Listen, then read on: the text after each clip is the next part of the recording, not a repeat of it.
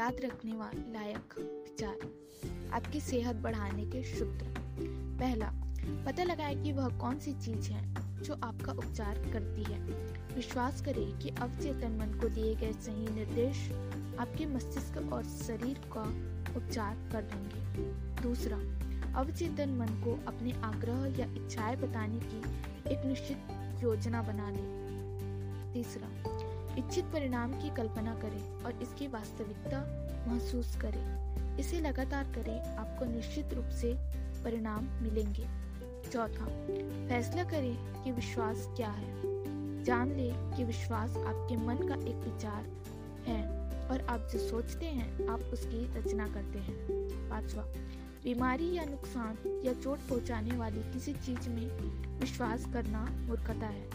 संपूर्ण स्वास्थ्य समृद्धि शांति, दौलत और दैवी मार्गदर्शन में विश्वास करें। छठवां, आप जिन महान और उदात्त विचारों के बारे में आदतन सोचते हैं, वे महान कर्म बन जाते हैं। सातवां, आपके जीवन में प्रार्थना उपचार की शक्ति लागू करें। निश्चित योजना, विचार या मानसिक तस्वीर चुन लें। उस विचार के साथ मानसिक और भावनात्मक तालमेल बनाएँ। जब आप अपने मानसिक नज़रिए के प्रति आस्थावान रहेंगे तो आपकी प्रार्थना का जवाब मिल जाएगा। आठवां, हमेशा याद करें। अगर आप सचमुच उपचार की शक्ति पाना चाहते हैं तो आप इसे आस्था के ज़रिए पा सकते हैं, जिसका मतलब है अपने चेतन और अवचेतन मन की कार्य विधि का ज्ञान। आस्था समझ से आती है। अंधी आस्था का मतलब है कि उपचार शक्तियों की वैज्ञानिक समझ के बिना भी सफल उपचार हो सकता है। दसवां, अपने बीमार प्रियजनों के लिए प्रार्थना करना सीखें। अपने मन को शांत करने, सेहत, स्फूर्ति और पूर्णता के आपके विचार शाश्वत कल्पनावादी मस्तिष्क के माध्यम से आपके प्रियजन के मस्तिष्क में महसूस किए जाएँगे और प्रकट हो जाएँगे।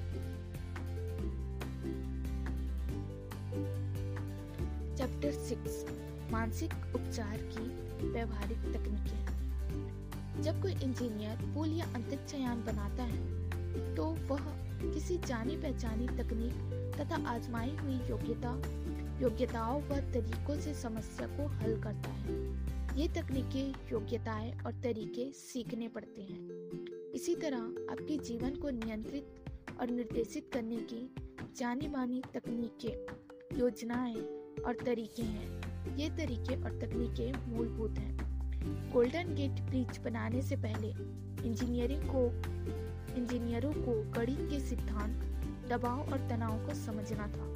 दूसरे, उन्हें अपने मस्तिष्क में गाड़ी पर उत्कृष्ट पुल की मानसिक तस्वीर बनानी थी। तीसरा कदम, उस तस्वीर को साकार करने के लिए आजमाए हुए और समय सिद्ध तरीकों का इस्तेमाल करना था। जब ये तीनों कदम पूरे हो गए तो पुल बन गया और कार वालों की कई पीढ़ियाँ इसके पार जाने लगी। अगर आप चाहते हैं कि आपकी प्रार्थनाओं का जवाब मिले तो आप तो आपको सही तकनीकों और विधियों से शुरुआत करनी होगी। प्रार्थना का जवाब वैज्ञानिक तरीके से मिलता है। कुछ भी संयोग से नहीं होता। यह व्यवस्था और नियम कायदे की दुनिया है। इस अध्याय में आप अपने आध्यात्मिक जीवन के प्रकटीकरण और पोषण की व्यवहारिक तकनीक पाएँगे। आपकी प्रार्थना के को गुब्बारे की तरह हवा में लटकने की ज़रूरत नहीं है। उन्हें कहीं पहुँचना चाहिए और आपके जीवन में कुछ लाभ पहुंचाना चाहिए। प्रार्थना का विश्लेषण करने पर पता चलता है कि इसकी कोई, कई अलग अलग विधियाँ और तरीके हैं। हम इस पुस्तक में धार्मिक पूजा पाठ की औपचारिक प्रार्थनाओं को शामिल नहीं करेंगे। समूह आराधना का महत्व, लेकिन यहाँ हम उन पर ध्यान केंद्रित नहीं करेंगे। हमारा मूल ध्यान तो व्यक्तिगत प्रार्थना के उन प्रभावित तरीकों पर है, जो आपकी रोज़मर्रा की ज़िंदगी में शामिल है, ताकि आपको या दूसरों को मदद मिल सके। प्रार्थना किसी मनचाही चीज़ से जुड़े विचार का सूत्रीकरण है। प्रार्थना आत्मा की सच्ची मनोकामना है। आपकी मनोकामना ही आपकी प्रार्थना है। यह आपकी सबसे गहरी जरूरतों से निकलती है और उन चीज़ों को साकार करती है जिन्हें आप जीवन में पाना चाहते हैं। वे लोग धन्य हैं जो धर्म परायणता के भूखे और प्यासे हैं, क्योंकि उन्हें भरपेट मिलेगा। यही प्रार्थना की सच्ची प्रकृति है। जीवन की भूख और शांति सद्भाव स्वास्थ्य खुशी और जीवन की बाकी अन्य नियामतों को पाने की कारगर अभिव्यक्ति। चेतन से अवचेतन तक विचार पहुँचाने की तकनीक। जैसा हम देख चुके हैं प्रभावी प्रार्थना का रहस्य अवचेतन मन को इच्छित परिणाम से सर, सराबोर करना है। ऐसा करने का एक बहुत आसान तरीका चेतन से अवचेतन मन तक विचार पहुँचाने की तकनीक। इसमें मूलतः अवचेतन मन को प्रेरित किया जाता है, ताकि यह चेतन मन के आग्रह को उसी रूप में ग्रहण कर ले। यह तकनीक सपने जैसी स्थिति में सबसे अच्छी तरह काम करती है। जान ले कि आप इस ज़्यादा गहरे अवचेतन मन में असीमित बुद्धिमता और असीम शक्ति है। बस शांति से अपनी मनोकामना के बारे में सोचें। इसके साकार होने की तस्वीर इसी पल से देखना शुरू कर दें। उस छोटी सी लड़की की तरह बने, जिसे बहुत बुरी खांसी थी और गला खराब था। उसने दृढ़ता से बार बार घोषणा की खाशी अब जा रही है। यह अब जा रही है। चमत्कार यह हुआ कि खाशी एक घंटे में गायब हो गई थी। इस तकनीक का इस्तेमाल पूरी ईमानदारी और सहजता से करें। आपका अवचेतन आपके ब्लूप्रिंट को स्वीकार करने अगर आप अपने और परिवार के लिए नया घर बनवा रहे हैं तो आप उसके ब्लूप्रिंट में गहरी रुचि लेंगे। आप यह सुनिश्चित करना चाहेंगे कि भवन निर्माता आपके ब्लूप्रिंट का अक्षरशः पालन करे। आप उसके द्वारा लगाई जाने वाली निर्माण सामग्री पर भी जरा नज़र रखें। आप जानते हैं कि आपके भाविक मकान का जीवन उस सामग्री की गुणवत्ता पर निर्भर करता है, इसलिए आप सर्वश्रेष्ठ सीमेंट बिजली के तार छत की सामग्री आदि चुनेंगे। क्या इसमें समझदारी नहीं होगी कि आप इतना ही ध्यान आपके मानसिक घर का रखें? क्या इसमें समझदारी नहीं होगी कि आप इतनी ही चिंता खुशी और समृद्धि के मा, अपने मानसिक ब्लूप्रिंट की करें? आपके सभी अनुभव और जीवन में दाखिल होने वाली हर चीज़ उन मानसिक ईटों की प्रकृति पर निर्भर करती है जिनका प्रयोग आप अपने मानसिक घर को बनाने में करते हैं। अगर आप मानसिक ब्लूप्रिंट अगर आपका मानसिक ब्लूप्रिंट डर, चिंता, तनाव या कमी से बना हो, अगर आप निराश, संकालु और दोषदर्शी हो तो आपकी इस मानसिक सामग्री के कारण आपके जीवन में अधिक थकान, शंका, तनाव, चिंता और सभी तरह की सीमाएँ प्रकट हो जाएँगी। जीवन में सबसे मूलभूत और दूरगामी चीज़ वह है, जो आप हर घंटे अपनी मानसिकता में बनाते हैं। आपके शब्द खामोश अदृश्य, लेकिन वास्तविक होते हैं। आप हर समय अपना मानसिक घर बना रहे हैं और आपके विचार और मानसिक तस्वीर आपके ब्लूप्रिंट को दर्शाती है। हर घंटे, हर पल आप बेहतरीन सेहत, सफलता और खुशी का निर्माण कर सकते हैं। उन विचारों से जो आप सोचते हैं या रखते हैं, उन विश्वासों से जिन्हें आप स्वीकार करते हैं और उन दृश्यों से जिनकी आप अपने मस्तिष्क के छिपे हुए स्टूडियो स्टूडियो में रिहर्सल करते हैं। जिस राजसी महल के निर्माण में आप लगातार जुटे रहते हैं, वह आपका व्यक्तित्व है। इस धरती पर आपकी पहचान है। इस दुनिया में आपकी जीवन की पूरी कहानी है। एक नया ब्लूप्रिंट बनाएँ। वर्तमान पल में शांति, खुशी, सद्भावना के एहसास द्वारा इस खामोशी से बनाएँ।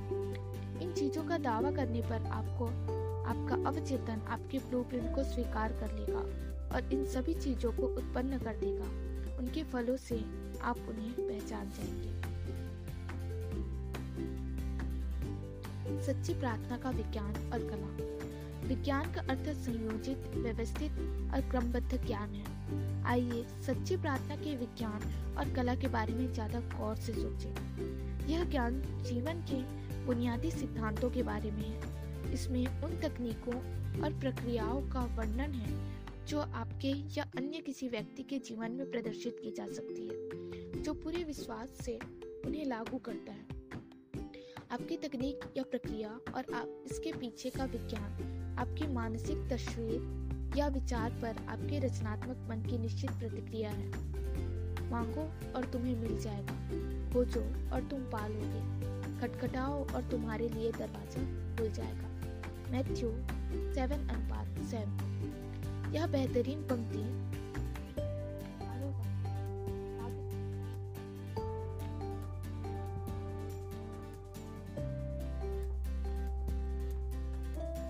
यह बेहतरीन पंक्ति हमें क्या बताती है?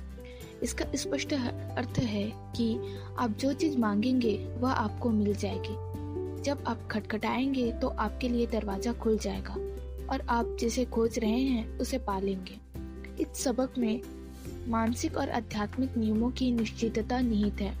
आपके चेतन चिंतन पर आपके अवचेतन मन की असीमित बुद्धिमत्ता हमेशा सीधी प्रतिक्रिया करती है। अगर आप रोटी मांगेंगे तो आपको पत्थर नहीं मिलेगा। आपको पूरे विश्वास से मांगना होगा, तभी आपको मिलेगा। आपका मन विचार से वस्तु की ओर चलता है।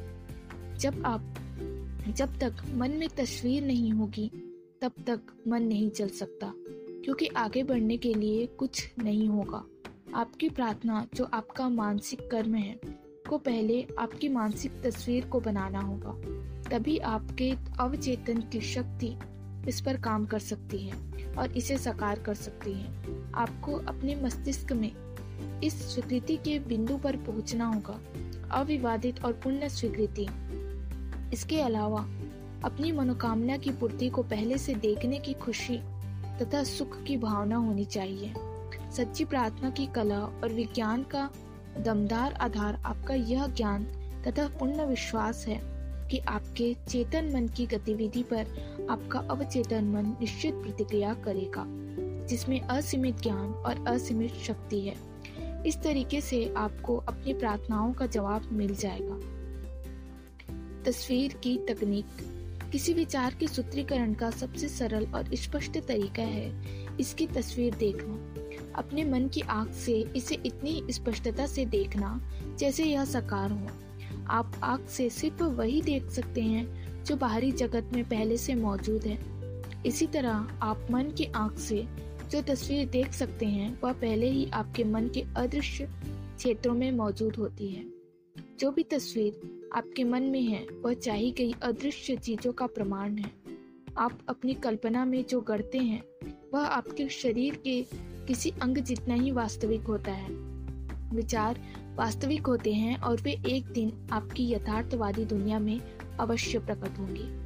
शर्त सिर्फ़ इतनी है कि आपको अपनी मानसिक तस्वीर के प्रति निष्ठावान रहना होगा।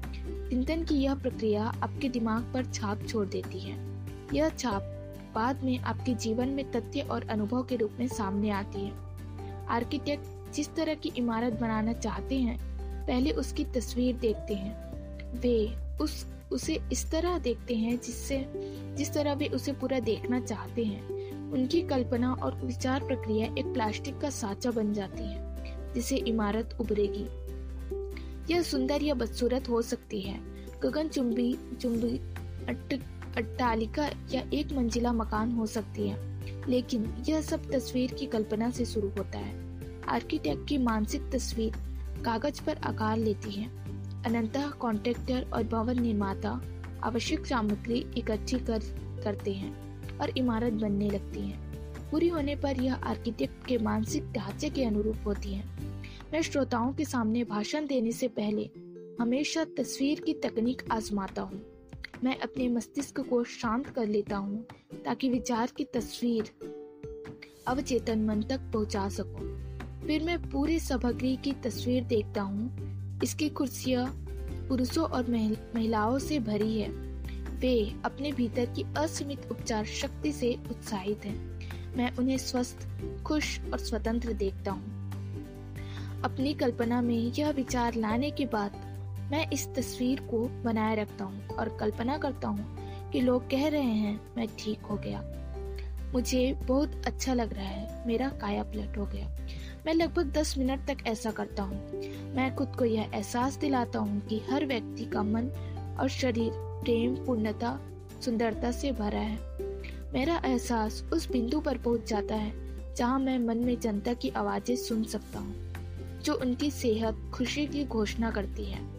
फिर मैं पूरी तस्वीर से मुक्त कर देता हूँ और मंच पर पहुँच जाता हूँ। इस तकनीक का प्रयोग करने के बाद मैं जब भी बोलता हूँ तो हर बार कुछ लोग बात तक रुककर मुझे बताते हैं कि उन्हें उनकी प्रार्थनाओं के जवाब कैसे मिल गए। मानसिक फ़िल्म विधि। जैसी पुरानी कहावत है, एक तस्वीर हज़ार शब्दों के बराबर है। इस तथ्य पर ज़ोर दिया जाना चाहिए कि अवचेतन मन किसी भी तस्वीर को साकार कर देगा प्रशर्ते उसके पीछे आस्था हो। इस तरह काम करो जैसे मैं हूँ और मैं सचमुच मौजूद रहूँगा। कुछ साल पहले मैं मिडवेस्ट में एक लेक्चर टूर पर था। इस सिलसिले में मुझे कुछ राज्यों में जाना पड़ा। मैं उस इलाके में एक स्थायी जगह चाहता था ताकि मैं ज़रूरत जरूरतमंद लोगों की मदद कर सकूँ, सेवा कर सकूँ। मैंने काफ़ी दूर दूर तक यात्रा की, लेकिन स्थायी जगह के विचार को नहीं भूला। एक रात को स्पोकन वाशिंगटन में मैं अपने होटल के कमरे में पलंग पर आराम कर रहा था। मैंने अपने ध्यान को स्थिर कर लिया और शांत और निष्क्रिय तरीके से मैंने कल्पना की कि मैं बहुत बड़े जन समुदाय के सामने भाषण दे रहा हूँ। मैंने सुनने वाले लोगों से कहा, मुझे यहाँ आकर खुशी हुई। मैंने इस आदर्श अवसर के लिए प्रार्थना की है। मैंने अपने मन की आँख से काल्पनिक भीड़ को देखा और मुझे यह वास्तविक लगी। मैंने किसी अभिनेता की तरह इस मानसिक फ़िल्म का नाटकीयकरण किया। मैंने संतुष्टि महसूस की कि यह तस्वीर मेरे अवचेतन मन तक पहुँच रही है, जो अपने तरीके से इसे वास्तविकता में बदल देगा। अगली सुबह जागने पर मुझे काफ़ी शांति और संतुष्टि का एहसास हुआ। कुछ दिन बाद मेरे पास मिडवेस्ट के एक संस्थान का फ़ोन आया। वे मुझे अपना डायरेक्टर बनाना चाहते थे। मैंने प्रस्ताव स्वीकार कर लिया और कई साल तक वहाँ पर बहुत ही संतुष्टिदायक काम करके, काम करने का आनंद लिया। जिस तरीके का वर्णन मैंने किया, उसे अक्सर मानसिक फ़िल्म विधि, मेंटल मूवी मेथड कहा जाता है। मुझे बहुत से लोगों के पत्र मिलते हैं जिन्होंने मेरी पुस्तकें पढ़ी या मेरे भाषण सुने हैं। वे मुझे इस तकनीक से हासिल हुए आश्चर्यजनक परिणामों के बारे में बताते हैं। मानसिक फ़िल्म विधि एक क्षेत्र में खास उपयोगी लगती है। जायदाद बेचना। अगर आप कोई मकान या जायदाद जायदाद बेचना चाहते हैं तो मेरा सुझाव है कि आप पहले तो अपने मन में यह संतुष्टि कर ले कि आपके द्वारा तय कीमत सही है। और आपके तथा खरीदार दोनों के हिसाब से न्यायपूर्ण है। इसके बाद अपने मस्तिष्क को शांत कर ले शिथिल हो जाए विश्राम करें और उनिंदी निष्क्रिय अवस्था में चले जाएँ, ताकि समस्त मानसिक प्रयास न्यूनतम हो जाए। अब अपने हाथों में चेक की तस्वीर देखें। चेक पाने पर खुशी मनाएँ। चेक के लिए धन्यवाद दें और अपने मस्तिष्क में बनी पूरी मानसिक फ़िल्म की सहजता से अनुभव करते हुए सो जाएँ।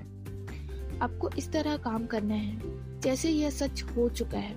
ऐसा करने से अवचेतन पर इसकी छाप बन जाएगी। फिर असीमित बुद्धिमत्ता उस खरीदार को आपकी ओर आकर्षित करेगी, जो उस जायदाद को सचमुच चाहता है और जो इसे प्रेम करेगा और इसमें समृद्ध होगा। मस्तिष्क के अधिक गहरे प्रवाह से खरीदने और बेचने वाले एक साथ आ जाते हैं। आस्था होने पर मन में रखी मानसिक तस्वीर हकीकत बन जाएगी। बाडोइन तकनीक। चार्ल्स बाडोइन फ्रांस के रूसो इंस्टीट्यूट में प्रोफेसर थे। वे New Nancy School of Healing के कुशल साइकोथेरेपिस्ट और शोध के निदेशक थे। उन्होंने पाया कि अवचेतन मन को प्रभावित करने का सबसे अच्छा तरीका उनिंदी निष्क्रिय या नींद जैसी अवस्था में पहुँचना है। जहाँ सारे प्रयास कम से कम हो जाए। फिर चिंतन द्वारा यह विचार शांत, निष्क्रिय, ग्रहणशील तरीके से अवचेतन तक पहुँचाया जाता है। जैसा बॉडो, बॉडोइन ने स्पष्ट किया, ऐसा करने, अवचेतन मन को भरने का एक आसान तरीका सुझाई वस्तु के विचार को सघन करना है। इसे तत्काल होने, याद होने वाले संक्षिप्त वाक्यांश में व्यक्त करना है और लोरी की तरह बार बार दोहराना है। कुछ साल पहले लॉस एंजलिस की एक युवा विधवा लंबे और कटु पारिवारिक विवाद में उलझ गई थी। उसके स्वर्गीय पति ने पूरी जायदाद उसके नाम कर दी थी। लेकिन पहली शादी से उसके बेटे बेटियों ने वसीयत को गैर कानूनी ठहराने के लिए मुकदमा दायर कर दिया था। उन्होंने विधवा के समझौते के प्रस्तावों को ठुकरा दिया था। जब इस विधवा ने मेरी मदद मांगी तो मैंने उसे बॉर्डोइन तकनीक बताई। मैंने उससे कहा कि वह अपनी आवश्यकता को कुछ शब्दों में भर ले, ताकि यह उनकी याद पर आसानी से अंकित हो सके। उसने जो वाक्यांश चुना, वह था, यह दैवी इच्छा के अनुरूप पूर्ण हो। इन शब्दों से उसका मतलब था कि असीमित बुद्धिमता जो उसके अवचेतन मन के नियमों द्वारा काम कर रही थी, सामंजस्य के सिद्धांत द्वारा सामंजस्य पूर्ण निष्कर्ष निकालेगी। दस रातों तक हर रात वह एक कुर्सी पर बैठी और अपने शरीर को सुनियोजित तरीके से शिथिल करके उनिंदी अवस्था में पहुँची। फिर उसने धीरे धीरे शांति और भावना से यह वाक्य बार बार दृढ़ता से कहा, यह दैवी इच्छा के अनुरूप पूर्ण हो उसे आंतरिक शांति का एहसास हुआ। फिर वह गहरी सामान्य नींद में सो गई। ग्यारहवें दिन सुबह जागने पर उसे सुखद एहसास हुआ। उसे विश्वास था कि यह सचमुच पूर्ण हो चुका था। उसी दिन उसके वकील ने उसे फ़ोन किया। विपक्षी वकील और उसके मुवक्किल समझौते के लिए तैयार हो गए थे। सामंजस्य पूर्ण समझौता हो गया और मुकदमा वापस ले लिया गया।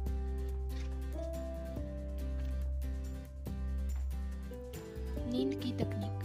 उनिंदी निष्क्रिय अवस्था में प्रयास न्यूनतम हो जाते हैं। उनिंदी अवस्था में चेतन मन काफ़ी हद तक निष्क्रिय हो जाता है। इसका कारण यह है कि अवचेतन सोने से ठीक पहले और जागने के ठीक बाद ही सबसे शक्तिशाली होता है। इस अवस्था में आपकी इच्छा को अचेतन मन तक, अवचेतन मन तक पहुँचने से रोकने वाले नकारात्मक विचार मौजूद नहीं होते हैं। मान ले आप किसी विनाशक आदत से छुटकारा पाना चाहते हैं। इसके लिए आरामदेह मुद्रा अपना लें, अपने शरीर को शिथिल कर दें और स्थिर हो जाएँ। उनिंदी अवस्था में जाएँ और बार बार किसी लोरी की तरह दोहराते रहें। मैं इस आदत से पूरी तरह से आज़ाद हूँ। मैं सद्भाव और पूर्ण मानसिक शांति महसूस कर रहा हूँ। इन शब्दों को रात और सुबह पाँच दस मिनट तक धीरे धीरे शांति और प्रेम से दोहराएँ। बार बार दोहराने से शब्दों का भावनात्मक महत्व बढ़ जाता है। जब नकारात्मक आदत ज़ोर मारे तो इस फॉर्मूले को दोहरा लें। इस तकनीक से आप अवचेतन को स्वीकार, विचार स्वीकार करने के लिए प्रेरित करते हैं और उपचार हो जाता है। धन्यवाद तकनीक। बाइबल में पॉल सुझाव देते हैं कि हम अपने आग्रह के साथ प्रशंसा करें और धन्यवाद दें। प्रार्थना के इस आसान तरीके से असाधारण परिणाम मिलते हैं। कृतज्ञ हृदय ब्रह्मांड की रचनात्मक शक्तियों के हमेशा करीब होता है। जिससे साझे संबंध के नियम तथा क्रिया और प्रतिक्रिया के ब्रह्मांडीय नियम के आधार पर इसकी और असंख्य नियामतें प्रवाहित होती है। हाल ही में एक युवा माँ ने मुझे इस तकनीक के बारे में अपना अनुभव बताया। उन्होंने बताया, मेरी नौकरी छूट गई थी और मैं दिवालिया थी। मेरे तीन बच्चे थे जिनका मुझे पेट पालना था। मैं नहीं जानती थी कि मदद के लिए किधर जाऊँ। फिर मैंने आपकी यह बात सुनी कि हमारी प्रार्थना का जवाब मिलने से पहले ही हमें कृतज्ञ होकर धन्यवाद देना चाहिए। ऐसा लगा जैसे मेरे दिमाग की बत्ती चल गई। मैं समझ गई कि मुझे इसे आजमाना होगा। हर रात और सुबह तीन हफ़्ते तक वह महिला ये शब्द दोहराती रही, परम पिता मेरी दौलत के लिए धन्यवाद। उसने यह काम शिथिल, शांत अवस्था में किया और तब तक करती रही, जब तक कि कृतज्ञता की भावना उसके दिमाग पर हावी नहीं हो उसने कल्पना की कि वह अपने भीतर की असीमित शक्ति और बुद्धिमत्ता का आह्वान कर रही है। हालाँकि ज़ाहिर है, वह रचनात्मक बुद्धिमत्ता या असीमित मस्तिष्क को देख नहीं सकती थी। वह आध्यात्मिक अनुभूति की अंदरूनी आँख से देख रही थी और उसे यह एहसास था कि दौलत की उसकी विचार छवि पहला कारण था, जिससे उसे धन, प्रतिष्ठा और भोजन मिलेगा। उसकी विचार भावना दौलत से ओतप्रोत थी। जिस पर किसी तरह की परिस्थिति का प्रभाव नहीं पड़ता, नहीं पड़ा था।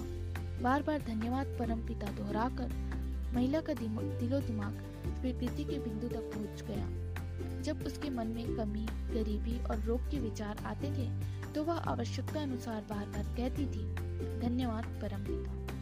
वह जानती थी कि अगर वह कृतज्ञ नज़रिया रखेगी तो उसका दिमाग दौलत के विचार को ग्रहण कर लेगा यही हुआ। उस महिला की प्रार्थना का एक रोचक परिणाम मिला।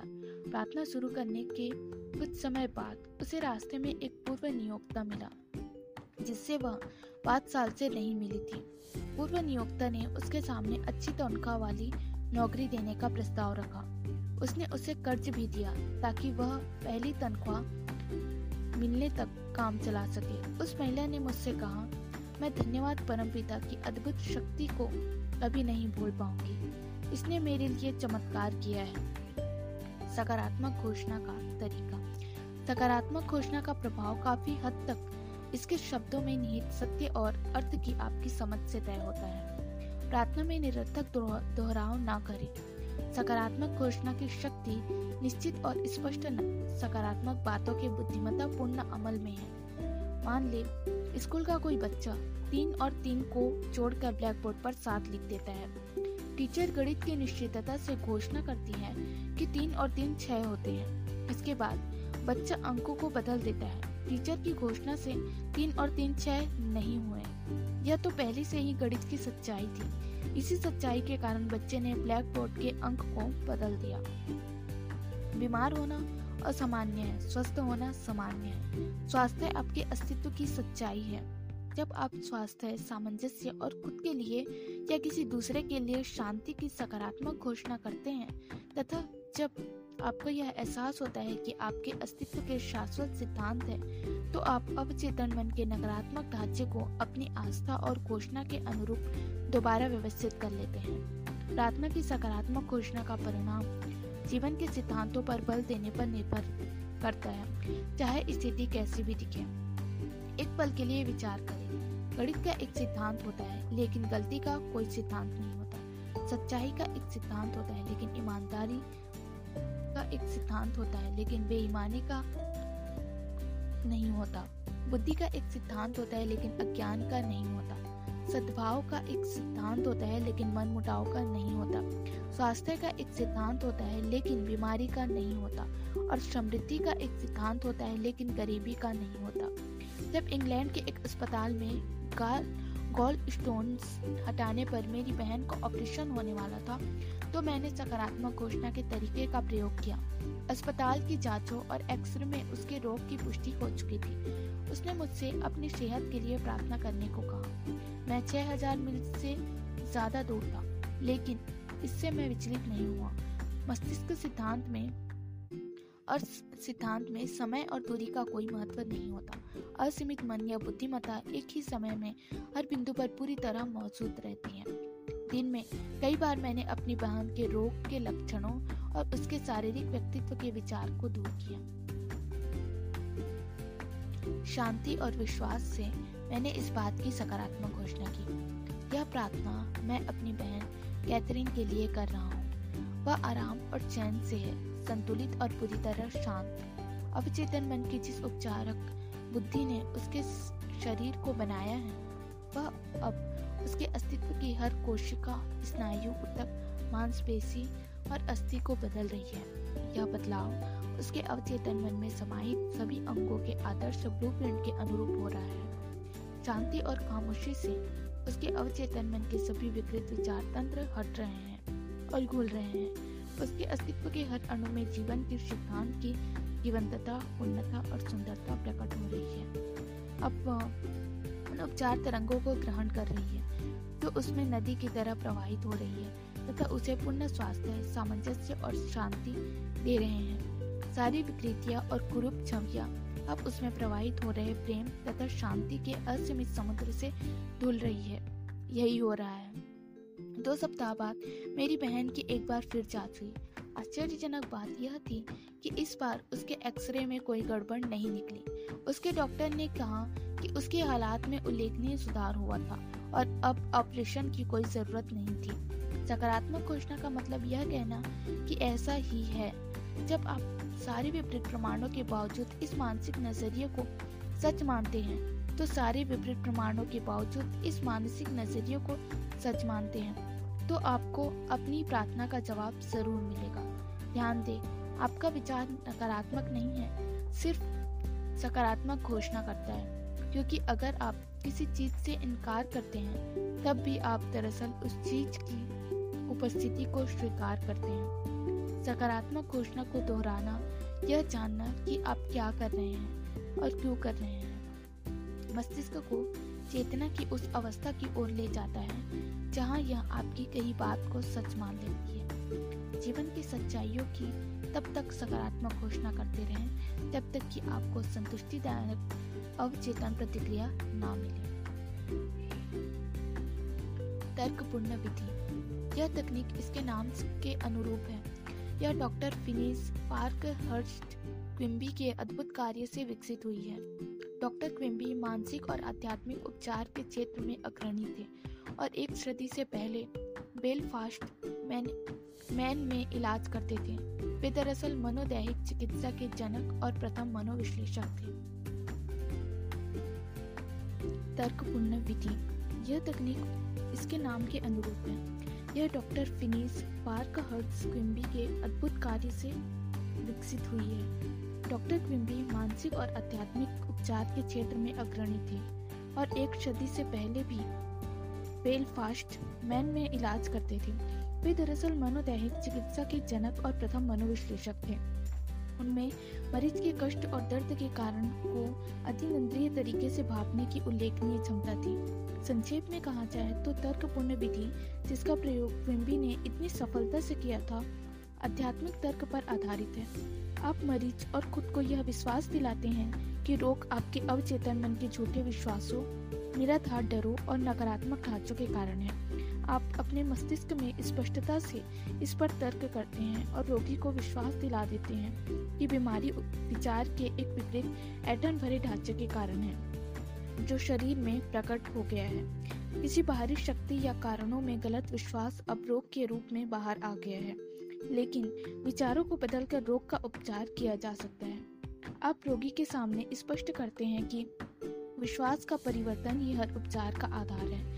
आप यह भी बताते हैं कि अवचेतन मन ने शरीर और उसके सभी अंगों अंगों की रचना की है। इसलिए यह जानता है कि इसका कैसे उपचार होता है। इसलिए यह इसका उपचार कर सकता है और यह आपके बोलते समय भी ऐसा ही कर रहा है।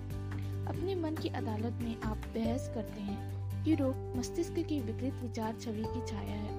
आप अंदरूनी उपचार, शक्ति के समर्थन में जितने भी तर्क और प्रमाण जुटा सकते हैं, उतने जुटाते हैं। आखिर इस शक्ति ने आखिर इस शक्ति ने ही तो सभी अंगों की रचना की है और इसमें ही हर कोशिका, स्नायु और उदक का आदर्श तंत्र है। फिर आप अपने मस्तिष्क की अदालत में अपने तथा अपने रोगी के पक्ष में फैसला सुनाते हैं। आप आस्था और आध्यात्मिक समझ द्वारा रोगी को मुक्त करते हैं। आपका मानसिक और आध्यात्मिक प्रमाण अजय है, क्योंकि सिर्फ़ एक ही मस्तिष्क है। इसलिए आप जिसे सच मानते हैं, वह रोगी के अनुभव में प्रकट हो जाता है और उपचार हो जाते हैं।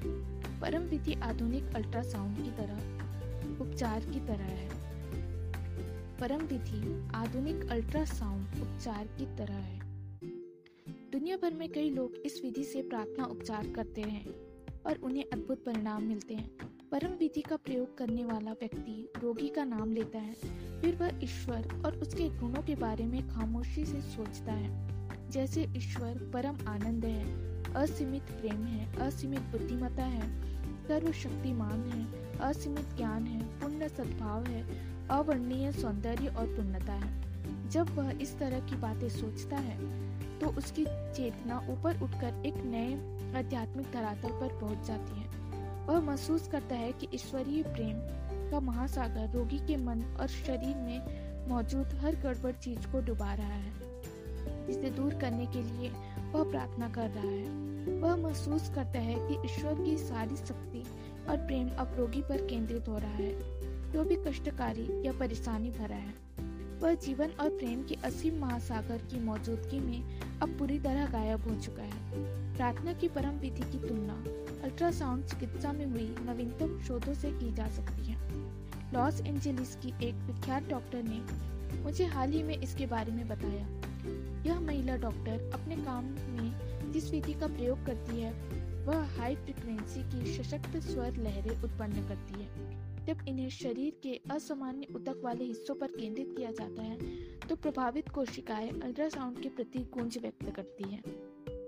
ईश्वर के गुणों पर विचार करके हम चेतना में जितना ज़्यादा ऊपर उठते हैं, सद्भाव, सेहत और शांति की उतनी आध्यात्मिक लहरें उत्पन्न करते हैं, जिन पर ये लहरें केंद्रित हैं, वे उन पर गूंज के रूप में प्रतिक्रिया करते हैं। प्रार्थना की इस तकनीक से कई उल्लेखनीय उपचार हुए हैं। एक अपंग व्यक्ति चलता है। डॉक्टर क्विम्बी अप, अपने उपचार कैरियर में परम विधि का अक्सर प्रयोग करते थे। उनकी एक पांडुलिपि बताती है कि उन्होंने किस तरह एक अपंग औरत को ठीक किया। वे उस महिला को देखने गए जो अपाहिज थी बूढ़ी थी और बिस्तर पर पड़ी थी। वे बताते हैं कि उसकी बीमारी का कारण स्पष्ट था। वह इतने छोटे धर्म मत में कैद थी कि खड़ी नहीं हो सकती थी और चल नहीं सकती थी। वह डर और अज्ञान की कब्र में रह रही थी। क्योंकि उसने बाइबल को शब्दशः किया, इसलिए उससे डर गई। पिम्पी ने कहा, इस कब्र में वह ईश्वर की मौजूदगी और शक्ति बंधनों को तोड़ने तथा मृत्यु से लौटने की कोशिश कर रही थी। जब महिला ने दूसरों से बाइबल के एक प्रसंग का अर्थ पूछा तो जवाब पत्थर जैसा मिला। फिर वह जीवन की रोटी की भूख महसूस करने लगे। डॉक्टर बी ने उसके मामले का निदान करते हुए कहा कि उसका दिमाग रोमांच और डर के कारण अवरुद्ध हो गया है। इसलिए वह बाइबल की उस प्रसंग का अर्थ स्पष्ट नहीं समझ पाई है। इससे उसके शरीर में भारी और मंद भाव आ गया है, जो लकवे में बदल गया है। इस मोड़ पर पिम्बी ने उससे पूछा कि बाइबल की इन पंक्तियों का क्या मतलब है? थोड़े समय के लिए मैं तुम्हारे साथ हूँ और फिर मैं उस परम पिता के पास चला जाऊँगा, जिसने मुझे भेजा है। तुम मुझे खोजोगे, लेकिन मैं तुम्हें नहीं मिलूँगा और जहाँ मैं हूँ, वहाँ तुम नहीं आ सकते। जॉन सेवन अनुपात थर्टी थ्री से थर्टी फोर उसके, उसने जवाब दिया कि इसका मतलब यह है कि ईसा मसीह स्वर्ग चले गए। बिम्बी ने उस, उसे इसका वास्तविक अर्थ समझाया। उन्होंने बताया कि उसके साथ थोड़े समय रहने का मतलब उसके लक्षणों और भावनाओं और कारणों का स्पष्टीकरण है उसे उस महिला की हालत पर करुणा और सहानुभूति होती है, लेकिन वह इस मानसिक अवस्था में नहीं रह सकता। अगला कदम उसके पास जाना है, जिसने हमें भेजा है। पिम्बी ने बताया कि इसका इशारा, हम सभी में मौजूद ईश्वर की रचनात्मक शक्ति है। बिम्बी ने तत्काल अपने मन की यात्रा की और दैवी संपूर्णता पर मनन किया। यानी ईश्वर की जीवंतता बुद्धिमता सद्भाव और शक्ति बीमार व्यक्ति में काम कर रही है। उन्होंने महिला से कहा, इसलिए जहाँ मैं हूँ, वहाँ तुम नहीं आ सकती, क्योंकि तुम अपने सक्रिय संकुचित विश्वास में रोगग्रस्त मौजूद हो, जबकि मैं स्वस्थ हूँ। इस प्रार्थना और स्पष्टीकरण का तत्काल परिणाम मिला और उस महिला के दिमाग का काया पलट हो गया। वह बिना बैसाखियों के चलने लगी। पिम्बी ने कहा कि यह उनके सभी विचारों में सबसे अनूठा था। वह बिल्कुल गलत थी और उससे सजीव करना या सत्य समझना मुर्दे को जीवित करने जैसा था। बिम्बी ने ईसा मसीह के पुनर्जीवन को उस महिला के खुद के स्वास्थ्य पर लागू किया। इसका उस महिला पर सशक्त प्रभाव पड़ा। बिम्बी ने यह भी स्पष्ट किया कि उसने जो स्वीकार किया था बिम्बी ने यह भी स्पष्ट किया कि उसने जो सच स्वीकार किया था, वह ऐसा देवदूत था। या विचार था जो डर, अज्ञान और अंधविश्वास के पत्थर को लुढ़का देता था। इस, इससे ईश्वर की उपचार शक्ति मुक्त हुई, जिसने उसे स्वस्थ कर दिया। आदेश विधि। हमारे शब्दों में शक्ति उनके पीछे की भावना और विश्वास के अनुरूप आती है। जब हमें यह एहसास होता है कि हमारे शब्दों के पीछे दुनिया को हमारे पक्ष में चलाने वाली शक्ति है तो हमारा आत्मविश्वास बढ़ जाता है। आप इसमें और ज़्यादा शक्ति जोड़ने की कोशिश नहीं करते हैं। इसमें किसी तरह का मानसिक दबाव, बल प्रयोग या मानसिक कुश्ती नहीं होनी चाहिए। एक युवती ने आदेश विधि का इस्तेमाल एक युवक पर किया, जो लगातार उसे फ़ोन करके तंग कर रहा था और डेटिंग पर चलने के लिए दबाव डाल रहा था। उससे छुटकारा पाना युवती को बेहद मुश्किल लग रहा था।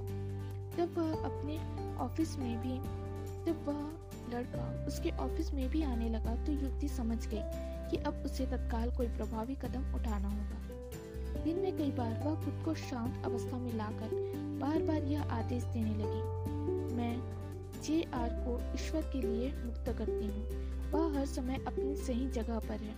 मैं स्वतंत्र हूँ और वह स्वतंत्र है। मैं अब आदेश देती हूँ।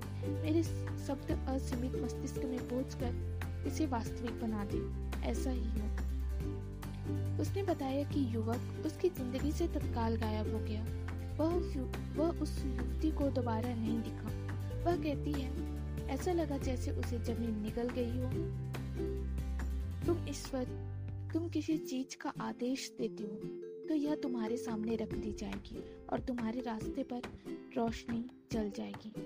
जॉब बाईस अनुपात अट्ठाईस।